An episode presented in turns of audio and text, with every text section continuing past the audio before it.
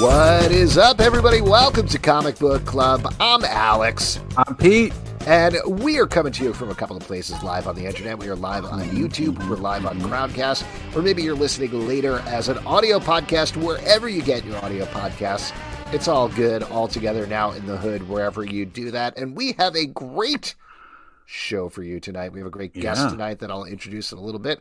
But first, couple things to mention. Uh, first thing that I will mention now, uh, we talk sometimes about the benefits of joining our Patreon, patreon.com Oh, slash comic book club.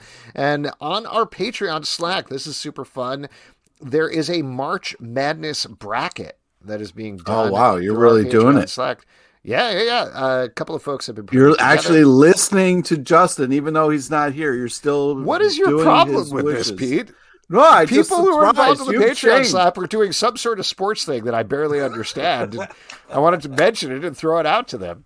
Ah. I hope whatever it is that they If raise enough funds to cure this March madness that they have, because it seems really debilitating. Whatever it is, if you are interested, you can join at our Patreon.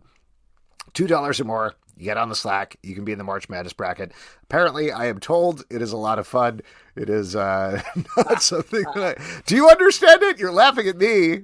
Do Yeah, you know? I've I've done the brackets a bunch of times. I've walked away though. I've kind of walked away clean. Uh, Mm-hmm. I can't do it anymore. It drives me insane. I hurt too many people. I almost lost a job one time. It was, you know, there was a lot Oh, going on. So yeah, Well, I'll tell you what. If it was something like March Madness and eventually Psycho Pirate one, I think I'd understand it. But with basketball, I'm it's, it's over my head. But still, super fun that they're doing this. I'm excited, and I, again, apparently it was a lot of fun last year. So get on that. Another thing that I will mention that is super cool. Uh, this is something not with our Patreon Slack, but for those of you who are into TV or know into TV. Who are you? Into the world of TV, specifically if you're a fan of the show Superman and Lois on the CW, we have teamed up with the Paley Fest in Los Angeles. This is the Paley Center. They're going back to a live festival this year, and we're giving away five pairs. Five Wow. pairs of free tickets to the Superman and Lois panel at Paley Fest LA. That's on cool. April 3rd at 2 p.m. It is pretty cool. So we're doing it through Twitter. If you're listening to this now, you got to go to twitter.com slash comic book live. We got a tweet up there.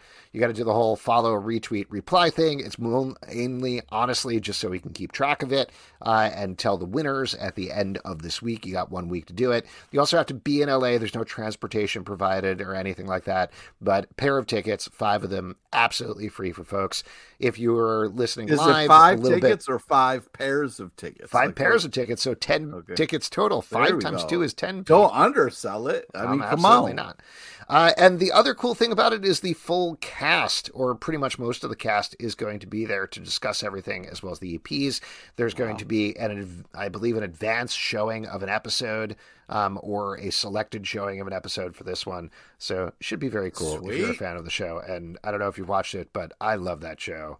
I wish I was in LA to see this. Aw. Poor It's too bad. I would have taken a pair of those free tickets away from one of our listeners, Pete. That's what I would have Yeah, done. that- there would have only been four. Yeah, I know, exactly.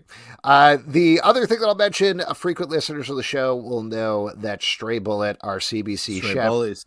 Brett Macris, has been curating drinks. This week is a Oaxacan old fashioned, I'm sorry, hobby? Oaxacan old fashioned, okay, which is basically tequila, mezcal, uh, agave, uh, dash of bitters, and you're supposed to put some uh, lightly roasted orange peel in there. I didn't have an orange, so I didn't put it in. But basically, it's a glass of tequila and mezcal. So by the end of the show, I should be getting a little toasty. Wow. That's all I'm saying. Oh boy, But we're in drink. trouble. And last thing that I will mention before we bring our great guest in for Oh, the wow, you're milking this monologue. we feel free. Uh, oh, Kevin actually has a question just to jump back. Paley isn't simulcast at the NYU NY venue. It's not, sadly. They're trying to emphasize the live performance because great news, the pandemic is 100% over. No What? getting COVID anymore. You can't just say that. No, no, no. I told you this before the show, but there's this really dirty Irish bar uh, on uh, Fifth Avenue and Ninth Street, and they have a sign outside that says "Pandemic's over. Come and get a drink." And that's where I get all my medical advice from. So Oh my- They You know don't just say that out loud, man. Come on, that's not somebody listening. Could you know could get hurt or something? it's all right. Uh, probably me. It's all right. You're It's like okay. it's okay. Don't Uh, even worry about it. But last thing that I will mention, we have been asking folks to suggest original graphic novels, old trade collections, current comic books that we might have missed. In the iTunes comments, leave a Some rating. great and a fights we get in over these. These have been fun. I mean, yes, you can listen to this week's Stack podcast to hear a little bit of a screamy match about the Daredevil Ultimate Collection Volume 1 by Brian Michael Bendis and David Mack, Joe Quesada, You couldn't. Leave. You could just say what the thing was. you guys will listen to that when that comes out. Uh, but that was the request for this week. That's going to be on this week's stack. But we got a new one here. So I'm going to read the comment for you. This is from CSASH on iTunes. It is nice to li- CSASH on iTunes. Okay. Yeah, you have the same notes that I do, Pete. It's nice to listen to a comic book podcast where their hosts actually seem to enjoy comics rather than complain about them. I try to catch the live show every week and listen to the Stack podcast every Wednesday. I would love to hear you guys review The Adventure Zone, Here There Be Gerblins, the comic book adaptation of the first arc of my favorite ever non CBC podcast. Keep up the good work. Uh, so there you go. Thank you, Seasash. Great suggestion. Definitely going to check out Adventure Zone. Here there be Gerblins. That won't be on this week's Stack podcast. It'll be on the next week's. But At first, If- I thought he was talking about one of those like trampoline zone places, like they came out with their own comic book or something.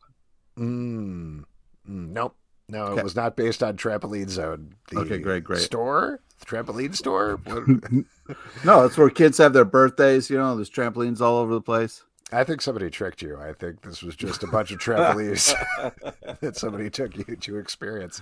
And that was it. If you would like to suggest one, though, again, go to uh, rate on iTunes, leave a comment, let us know. Can be absolutely anything. You know, something that uh, we reviewed back at the beginning of the show or a couple of years ago that you want us to revisit. We've been getting some great suggestions, so definitely check it out. Good time on that. And we are going to welcome our guest into the stream here. He is the writer of Batman and Psychology, Dr. Travis Langley. Hello, welcome. That sounds the like me. Yeah, that's you. Welcome. That's you. You It's a huge coincidence. Hello. What's? Y'all Um, doing well? Excellent. Uh, well, thank you for coming out tonight. Like we were talking about a little bit before we went live with the show. Obviously, this is people seem to be talking about That this was a long time ago. Yeah, yeah, yeah. Oh, so long minutes. ago. We go way back. People seem to be talking about this Batman fellow, particularly right now. Uh, com- perhaps not c- totally coincidentally, a new edition of your book came out on March 1st, I believe. Uh, a second Not edition. coincidentally, no. Not coincidentally. Uh, but this book has been around for a while, and you've written a bunch of books about different psychology of pop culture figures. Uh, just to take it back and talk very broadly, where did this interest start with you? Was it that you were learning about psychology, but also passionate about pop culture, decided to jam them together? Did one come before the other? How did it work? It depends on where we start. Um, you, you, Start at birth. What's your first memory? Uh, my, my, my earliest confirmable memory is meeting one of my grandfathers when I was two and three quarters. It's the earliest one we can confirm when it was. And it is Wow. within the range of when memories are possible. Since you asked this question, Oh, you want to you want to go one that's relevant to the topic.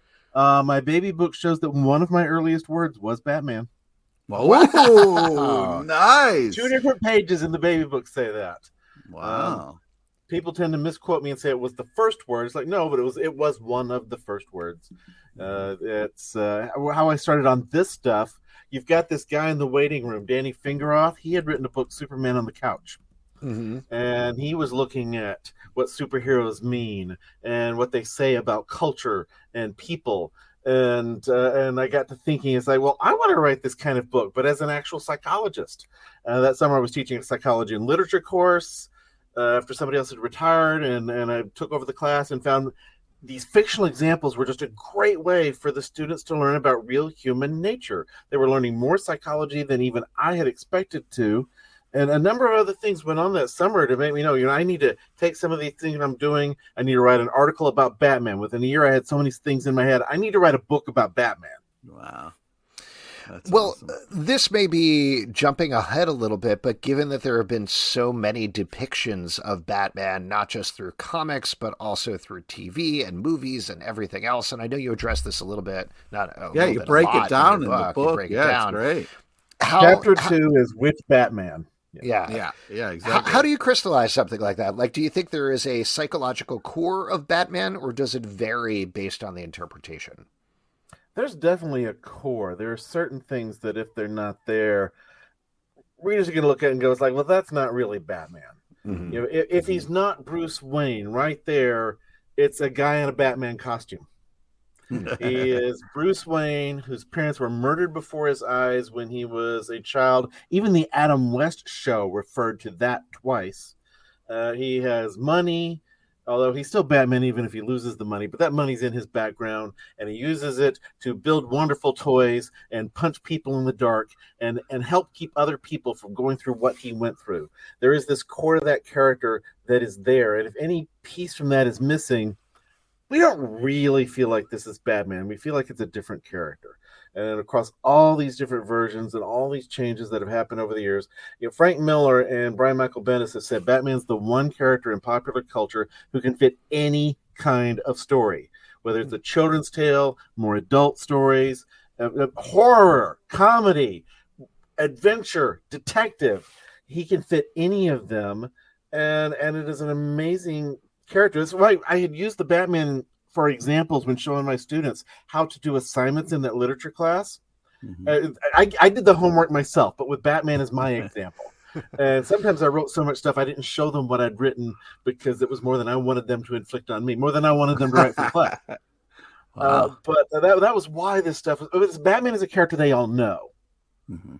It's it's hard to pull a character that they all know, as I know they have not all read the comics. I, I even know they have not all seen the movies. As as as strange as that seems, there is no popular culture topic that they all know well, but they've at least heard of certain things. Everybody has some awareness of Batman. They may not know all know who Darth Maul is, but they know who Batman is Mhm. and that's what makes him a wonderful and he's he's psychologically conflicted he's got these layers using this character with this dual identity as examples when talking about the fiction immediately made them think about their own characters they were analyzing in greater complexity thinking well, what's this character like in this area of life and that area of life and this area of life? We bring different faces to different situations and then it sneaks up on them where they're analyzing themselves through this filter of what they've been looking at. Hmm. Is there a interpretation of Batman somewhere in media that you are particularly drawn to, or is that that is your favorite? There are. It, it depends on when you ask me. There are times when it's gonna be my, Nice, there yeah, are times when it's going to be my childhood Batman, and there are times Mhm. when it's like I am not in the mood for for that stuff, especially season three of the Adam West show. Uh, but uh, in terms of what speaks to me as being Batman so much more, it's uh, Steve Englehart kind of crystallized it from what Denny uh, Denny O'Neil had been writing recently uh, at, at their point with those stories. Uh, that's uh, but Batman had mostly one issue or two issue stories, and those play to his strengths. That's also part of why Batman the animated series is so strong. It pulled from the best of all the history, usually one part stories, maybe two part stories, and Batman got to solve things as opposed to a 30 issue multi title crossover where every superhero looks incompetent for letting this go on for so very long. Uh, One thing that you were mentioning a little bit in your book, and this sort of bounces off what you were just saying a little bit, is that Batman is pretty big in terms of maybe not treating PTSD, but at least talking about PTSD. Why is that aspect important in particular? That is the one people want to bring up with me more than almost anything else with Batman is talking about trauma somehow. He went through trauma. It defined his life. His whole mission is about that trauma and trying to keep others from going through the similar traumas. He does not let it go. He, he some people say, well, Batman would be better. He needs therapy. He thinks that would be selfish. He does not want to let that go. It is uh, falls into some of what we call post-traumatic growth. People who have gone through trauma, but th- that leads them into life's purpose, a mission, a, a place, a thing to do, and they tend to hang on to their traumas more than most people, which is also a characteristic of PTSD. But they they they take their pain and find something purposeful for it, such as Candace Lightner, whose daughter got killed by a drunk driver, and she was so appalled by the light sentence he got, she made her version of the Batman vow to wage war on all drunk drivers, and founded what was originally called Mothers Against Drunk Drivers, and now Mother Mothers Against Drunk Driving.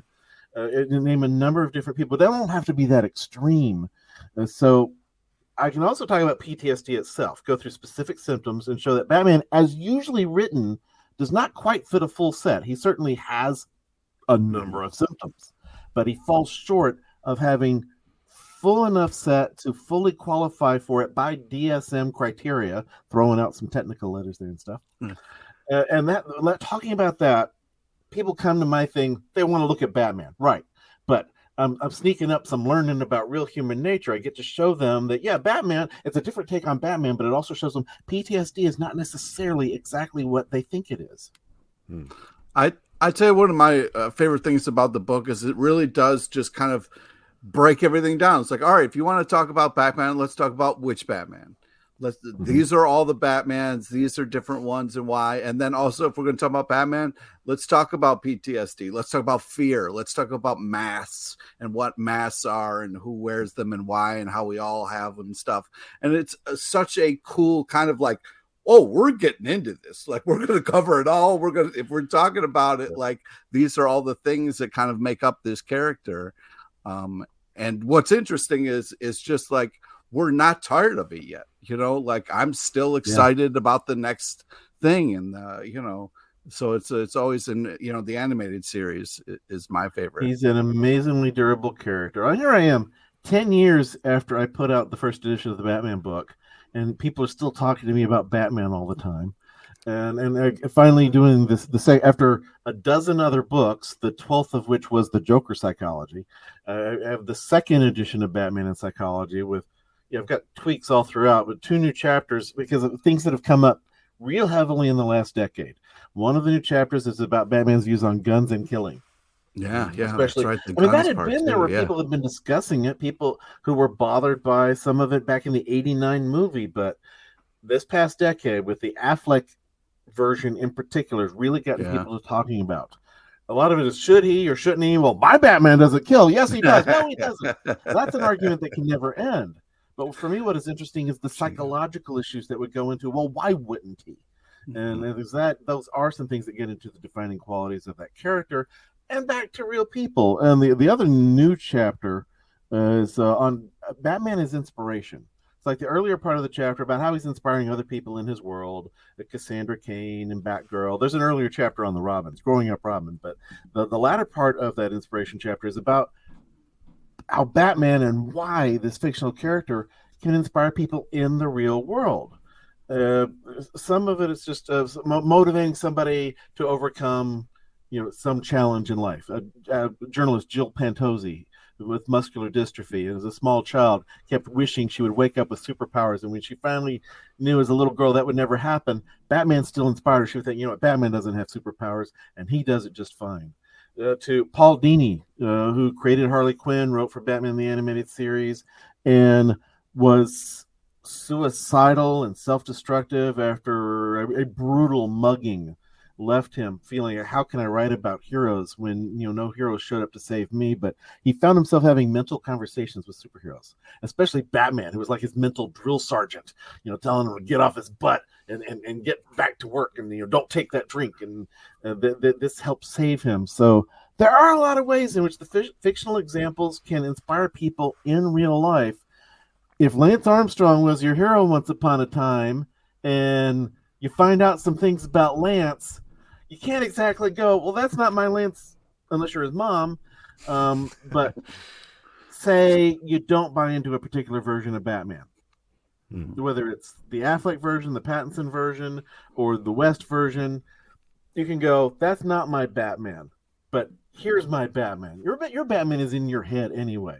You've got your particular things you like about Batman, you know, your concept of him. Uh, but that, that's that's even how we relate to real people, oddly enough. Um, you you are a fictional character. You don't see yourself exactly as you are in real life. That would be That's incredibly true. depressing for most people. Now we, we have this story that we construct in our heads, and it's a useful story. It's a survival mechanism, helps empower us, and and somehow relating to fictional characters helps us with these things. Hmm. Cool. What about? Uh, let's jump into the current thing. I don't know if you had a chance to see it in theaters yet, but the new. Oh yeah, several times you times. have. Oh wow, several times. several there, yeah. times. All right. Uh, three so, hours. what is your take on that? I mean, obviously, you don't necessarily get a chance to touch on that in the book. I, I assume, unless I missed it, because I've got uh, a page and a half talk, or not quite a page and a half in there, talking about what what was known about it at the time. Yeah, yeah, and the exactly. things He talks about to the Batman. Address. That's also an area where it's very fortunate for me that the executive producer of the movies uh, was is my friend and who wrote my foreword, so that uh, I was kind of relying on him to let me know if I was going the wrong direction with that. So there's, there's something in there. Yeah. Well, so what's your I- take I- on that then? Because this is clearly a movie that at least strives to delve more into the psychology of the Batman than I would argue any other movie that's gone before. So, how successful do you think they were there, and what does it say about the Batman as a character? This is Batman at his most depressed. He is an incomplete Early person. on, We have yeah. not in live action seen him at this point. We we he's kind of like Jesus in the stories.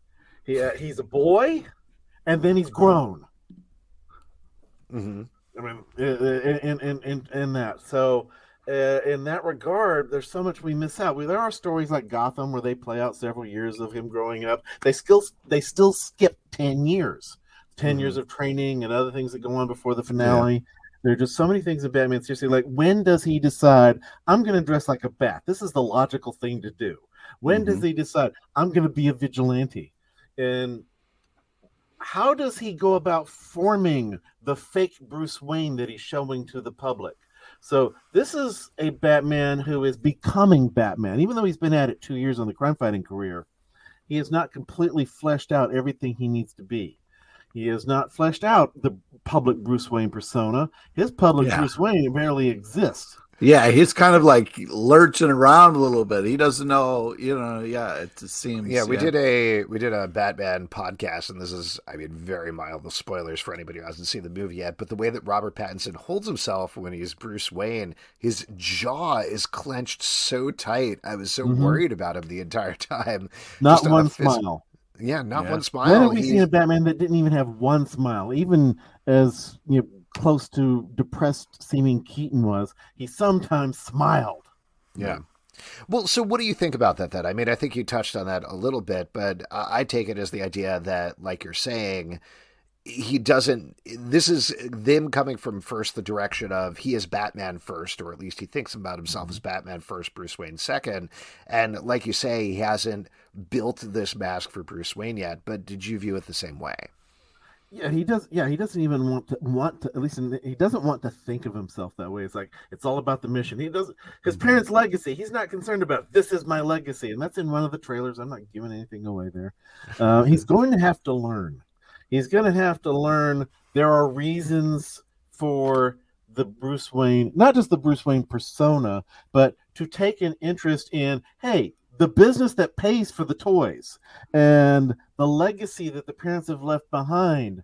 And I go too much further there. I'm getting into spoilers, but he he's going to need to learn. And I'm not. He's he grows over the course of the movie. I'm not sure how much he's grown. He has learned a really important lesson, as as spelled out plainly in a voiceover at the end. It begins and ends with a voiceover. Uh, uh, this is different for Batman because we do see. Oh, this is what he's writing in his journal in English. So, man, he'd better protect these journals, or if Ra's al Ghul shows up, he wouldn't even have to decode anything to get into Batman's files. I think it's a wonderful film. I, I, the more the the more I think about it, the more I enjoy it. Some films you get to think about it as like, eh. Uh, with me, it's like I enjoyed it more the second time, and I, I, I so many aspects of what's going on in human nature. Him and him and the Riddler, how they're both incomplete people. I mean, they're played out blatantly for you to see some similarities from the 1st Mhm. appearance of each, and certain things. They are both incomplete people. You know, it- I was just writing something for Psychology Today about how every version of Catwoman live action helps Bruce Wayne be a more complete person Mm-hmm. the one in Batman Returns, um, in Batman Returns, Bruce Wayne starts off just sitting in the dark in in in, the Wayne Manor, not even pretending to be socially involved like he was at the beginning of the previous movie until the bat signal comes on and he springs to life. That Selina gets him back in touch with Bruce Wayne. In The Dark Knight Rises, she gets him back in touch with being Batman after seven years of moping. She steals his jewels and she leads him back into the Batcave by doing that.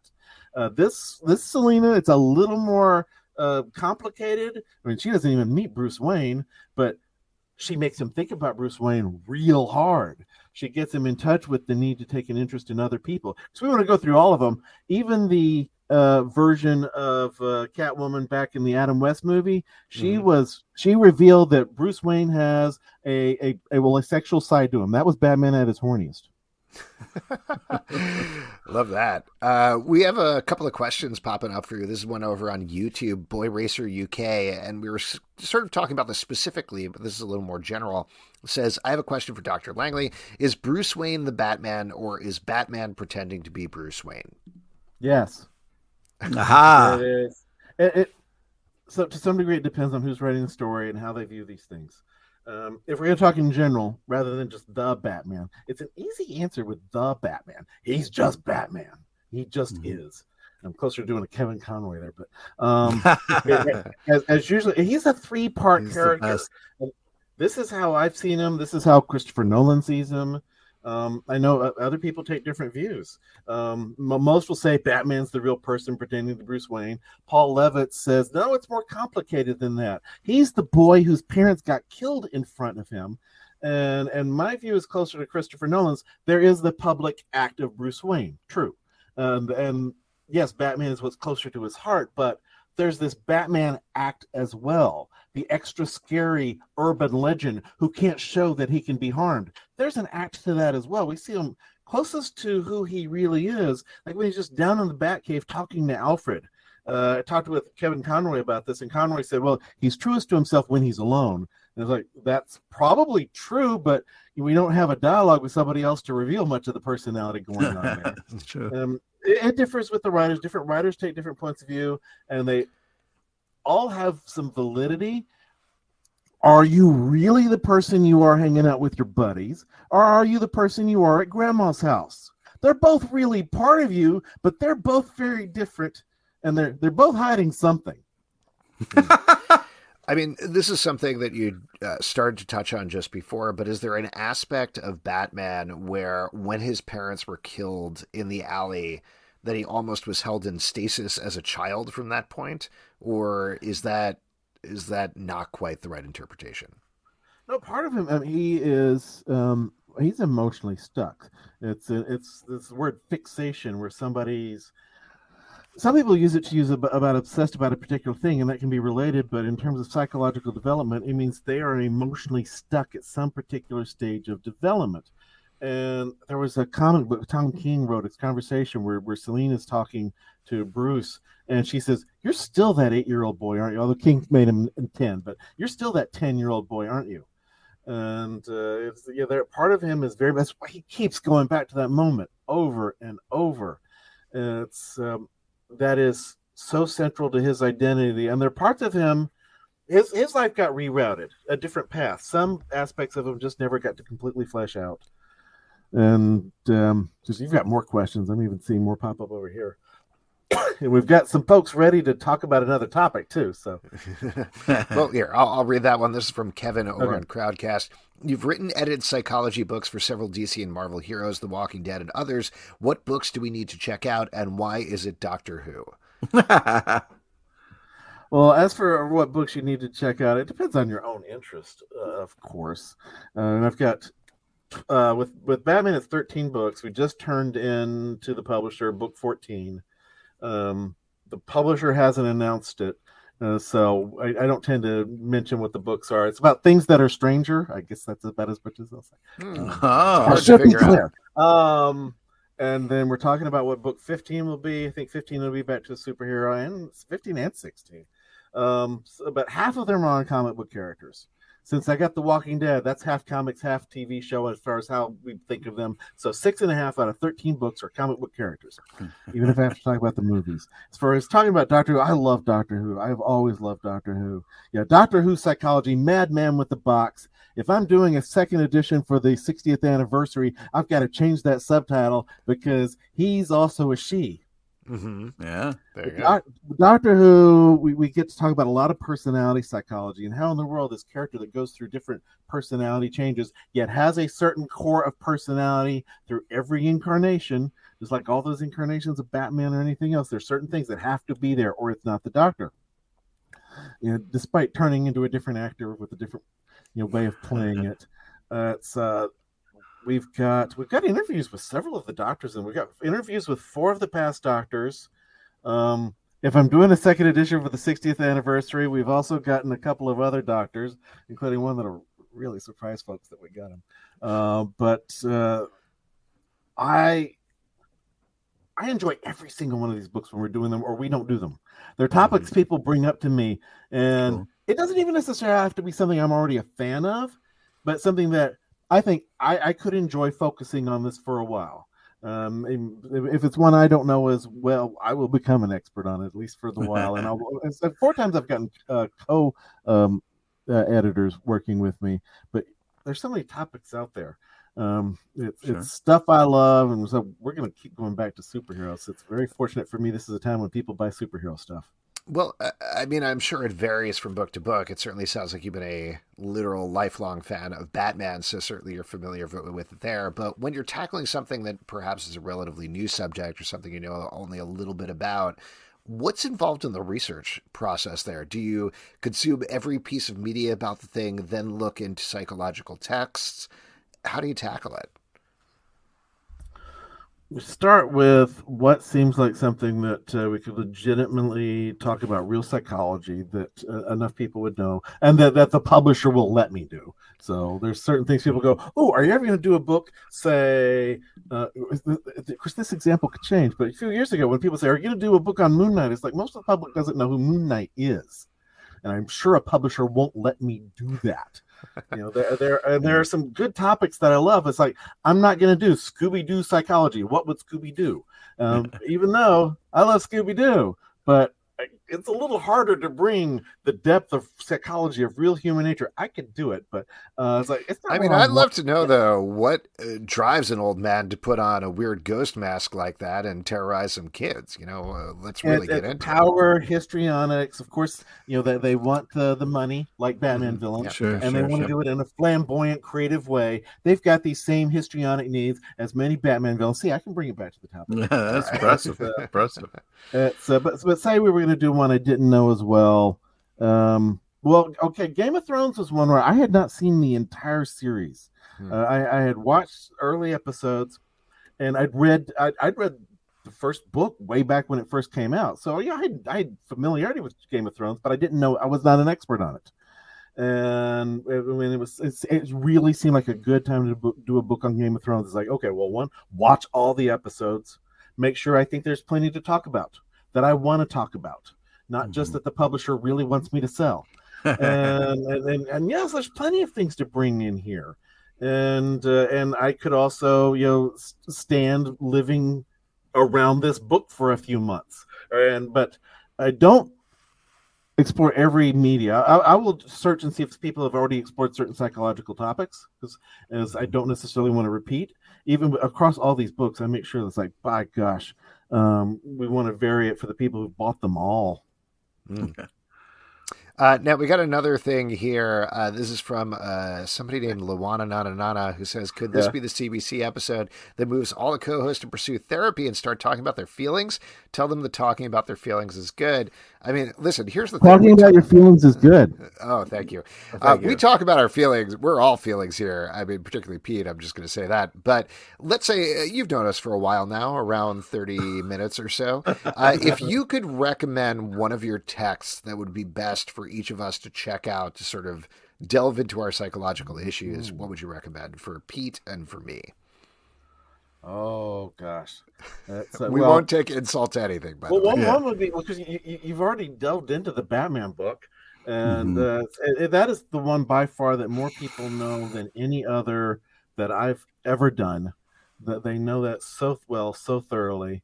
Um, and and then uh, give give one of you Batman, one of you Star Wars psychology, and let you fight out over who's going to do which one. Nice. Oh man, I love it. Let's do both, Pete. What do you say? Sounds good. All right, awesome. Travis, anything else you want to plug before we let you go? It's uh, what do I want to plug? Uh, go go watch my YouTube on the Wired channel. Well, my YouTube on the Wired channel. Yes, go watch my YouTube on the Wired channel or my video on the YouTube channel for Wired. Mhm. Uh, they That asked me to talk about each and every Batman villain. Uh, the last I looked, it was like at 199,000 views. So hey, be the one who Cool. takes it over to 200,000. Uh, so which which is pretty cool for the last week. It was it was very cool that Wired asked me to do that, uh, or or read my read my hey re- read the Wall Street Journal for uh, today, uh, uh, the print version. They quote me on page two, a story that started on the front page. Front page, Wall Street Journal. Woohoo. there we go. Nice. And people can check out Batman and Psychology everywhere. You can get it from Amazon. everywhere. Amazon, Barnes and Nobles, or, Barnes and Noble ordered more copies than anybody else. Uh, Awesome. Barnes Cool. and Noble has always been very good uh, to me. And, yeah, I think more people get it through there in person and uh, Amazon in uh, you know, well online. And I, I see Danny Fingeroth's endorsement there. Buy Travis's book. And I will I will say Danny's book, Superman on the Couch, led me to doing these things. Buy all of Danny's books. You will be enlightened. You will be a better human being for reading Danny's books. I love that. I love Nice. having a plug for somebody else's books at the end of your books. That's great. Travis, thank you so much for coming on the show. It was a pleasure. Um, talk to you soon. fun. yeah, take care. Bye. All righty. All right, there we go. Once again, that was Dr. Travis Langley. The book is called Batman and Psychology, and as mentioned, you can get it absolutely anywhere that books are sold. Pretty damn cool, man. I, was pretty impressive to kind of read through all the work and everything that went into that. Yeah, it's very cool. And he touched on this. I'll just mention this. Uh, but there are multiple forewords by uh, Michael Uslan, who's produced all of the Batman movies, as well as Denny O'Neil. Uh, and there's some great, great material throughout the book that tells into the entire history of the character. So it's very cool and a lot of fun to read at the same time as well. Great. And now we are going to move to our next section, which is my favorite section because you all make it up. It is your audience questions. And for audience questions, all you can do is drop a question in the comments over on YouTube or ask a question over here on Crowdcast. But before we get into it, now, Pete, I've already explained what I'm drinking. What are you drinking tonight? What Oh, on you know, old I'm- tap. I'm uh, drinking a little bit of vodka and orange crush. You know, sometimes you have to look and see what you have in your fridge and just be like, hey, vodka will go with that. Uh, I'll tell you what, I'm going to recommend several of those psychological texts for you, and then we'll Okay, get cool, back cool. on that. Uh, this is from Kevin over on Crowdcast. Says, "What are your favorite and least favorite changes to superheroes' powers for film or TV adaptations?"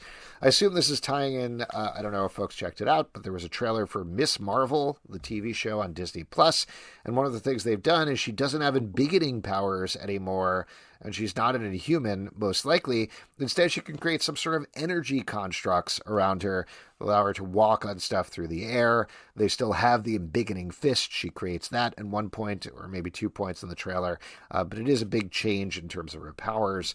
Um, so, what do you think, Pete? Favorite and least favorite changes to superheroes' powers for film or TV adaptations?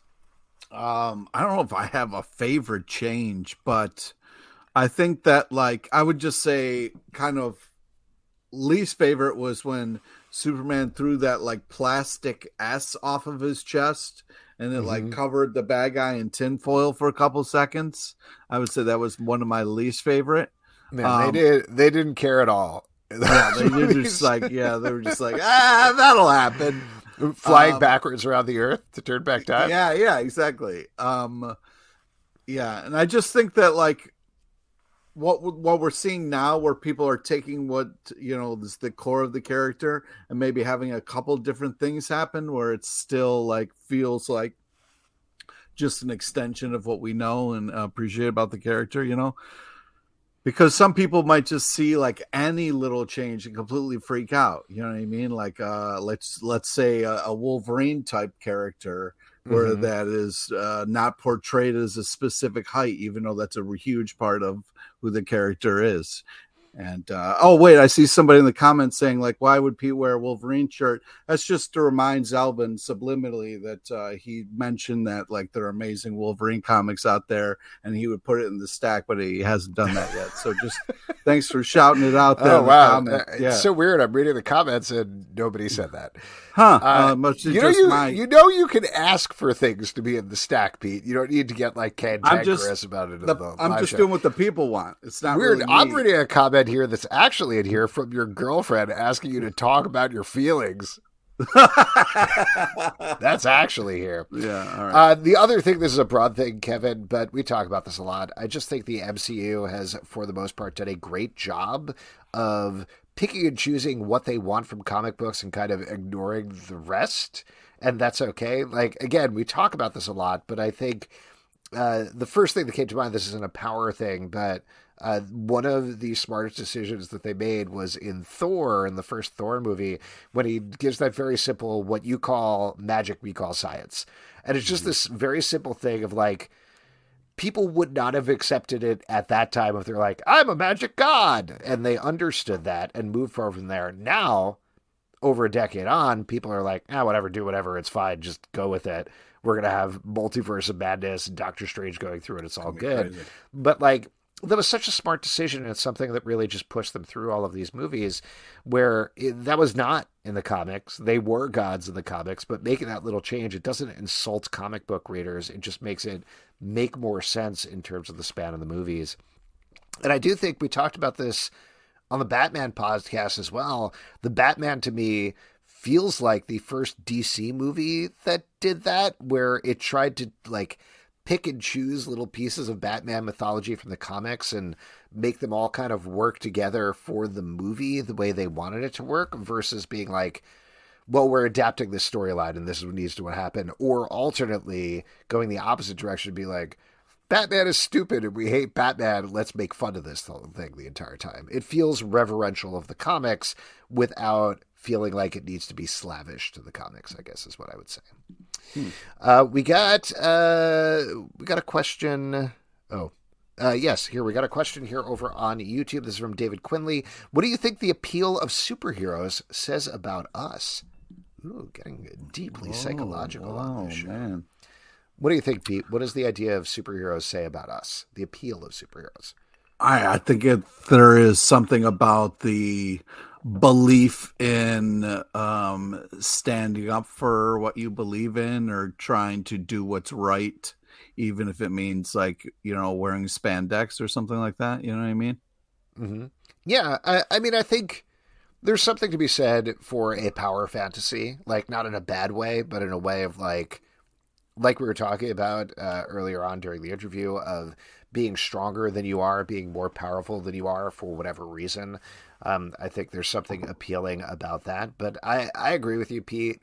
The main thing that's always drawn me to superheroes is sort of this moral compass of just even when it gets murky, ultimately somebody like a Superman knowing this is really hard, but I'm going to push through anyway, and I'm going to achieve this thing. And I've frankly, tying it to our conversation about Batman, always been very surprised.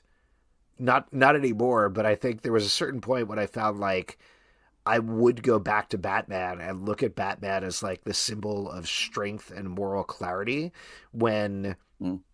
the comics will often push him as like extreme beat 'em up dude and dark vengeance and all these things but i found that i'd be writing articles like frankly to be frank about it like in the wake of aurora i remember very specifically being like no this is not what Batman is about. This is not what these characters are about. This is not what these comics are about.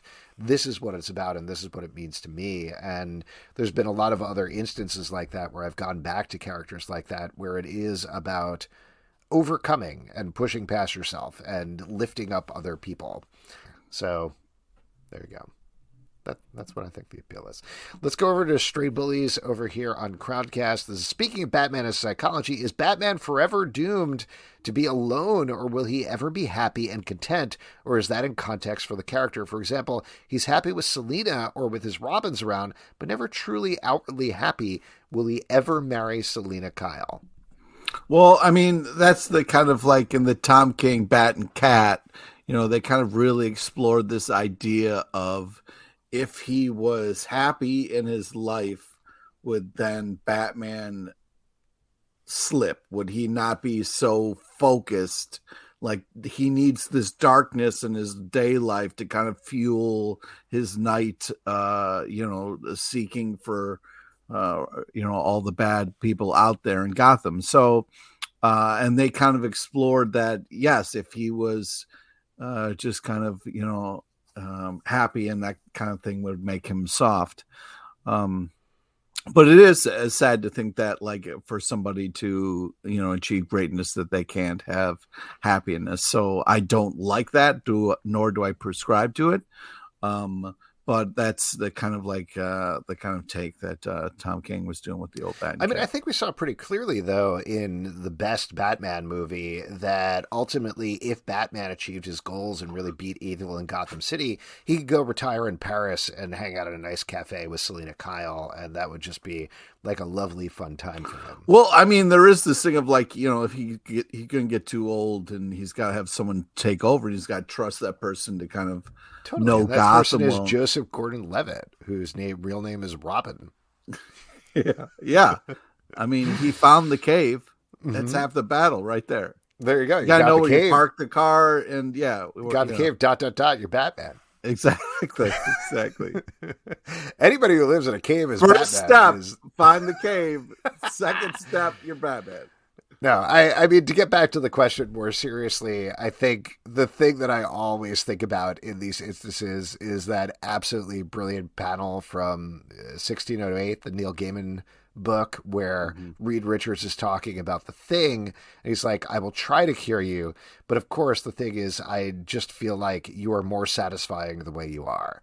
And that to me is like Neil Gaiman being like, this is why comics the way they are. Like in one battle, this is the way the characters are. No, Batman's never going to be happy. Batman's never going to be like, I'm happily married to Selina Kyle, and I don't. There's no more crime in Gotham. The end.